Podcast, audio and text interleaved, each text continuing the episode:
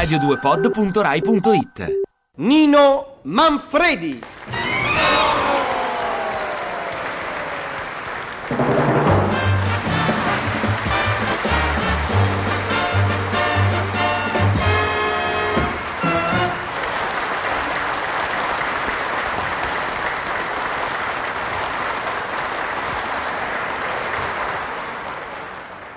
Puntualizziamo, dice ah ah, ma allora è vizio. Questo come vede un microfono si mette a far professore.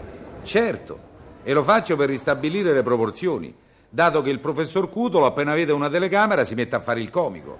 E poi lo faccio anche perché sono un difensore della parola giusta al momento giusto. Dice, ma allora sei tu quello che alle partite di calcio urla all'arbitro no? No, io sono un preciso, non uno spione. I fatti di casa dell'arbitro non mi riguardano. Puntualizziamo. Con un dialogo giusto tutto diventerebbe più giusto e più chiaro. Invece dice, scusi, lei che può, perché non mi fa entrare al ministero? Al ministero? Volentieri. Grazie, e quando è che... Anche subito, venga. Ah, sono veramente commosso. Per così poco? Ecco, venga. Questo è il ministero. Prego, s'accomodi. Entri pure. Grazie, grazie tante. È contento? Bravo. E adesso riusciamo, eh? No, no, per me fino a quando si parlerà un linguaggio approssimativo, la comprensione fra uomini sarà sempre approssimativa. Eh sì, perché uno si spiega male, quell'altro fa finta di avere capito, e allora puntualizziamo. La chiarezza di linguaggio è sempre un risparmio di tempo, di equivoci e di soldi. Dottore, per una rinoplastica mi vuol dire l'entità della spesa e il periodo di degenza? Spesa 600.000, signora, degenza giorni 8. Chi parla, prego? Sono Dalidà, come non detto, spesa un milione, degenza giorni 16. Eh, c'è naso e naso, figlia mia. Giusto.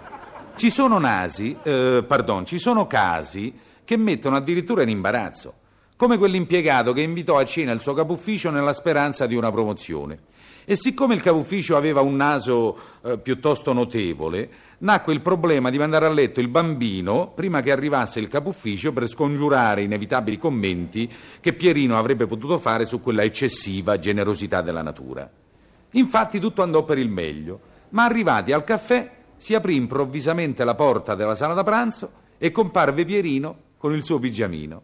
Mammina, io... Ma la parola gli si mozzò e con gli occhi sgranati rimase a contemplare attonito il naso del capufficio ma prima che potesse avere una reazione, la madre, rapida sul tempo, con una mano sulla bocca, già lo aveva sospinto fuori dalla porta. L'impiegato trasse un sospiro di sollievo, porse la tazzina di caffè al suo capufficio e prendendo con disinvoltura la zuccheriera domandò quanto naso? E eh già, ci sono nasi che non prevedono eguaglianza. No, dico che vogliamo fare? Un popolo di Giorgio Gabber? L'uguaglianza è una cosa sacrosanta quando riguarda il linguaggio, le condizioni di vita, il canone d'abbonamento ai programmi TV, perché è giusto che anche Pippo Baudo paghi il suo bravo canone per vedere sette voci. Ad ogni modo, sull'argomento cedo l'ultima parola a Trilussa. L'uguaglianza. Fissato nell'idea dell'uguaglianza, un gallo scrisse all'aquila, compagna, siccome te ne stai sulla montagna bisogna che abolimo sta distanza, perché non è né giusto né civile che io stia fra la monnezza d'un cortile, ma sarebbe più comodo e più bello de vive nel medesimo livello. L'aquila gli rispose, caro mio, accetto volentieri la proposta.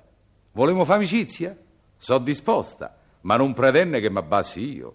Se te senti la forza necessaria, spalanca l'ale e viettene per aria. Se non t'abbasta l'anima de fallo, io seguito a fa l'aquila e tu er gallo.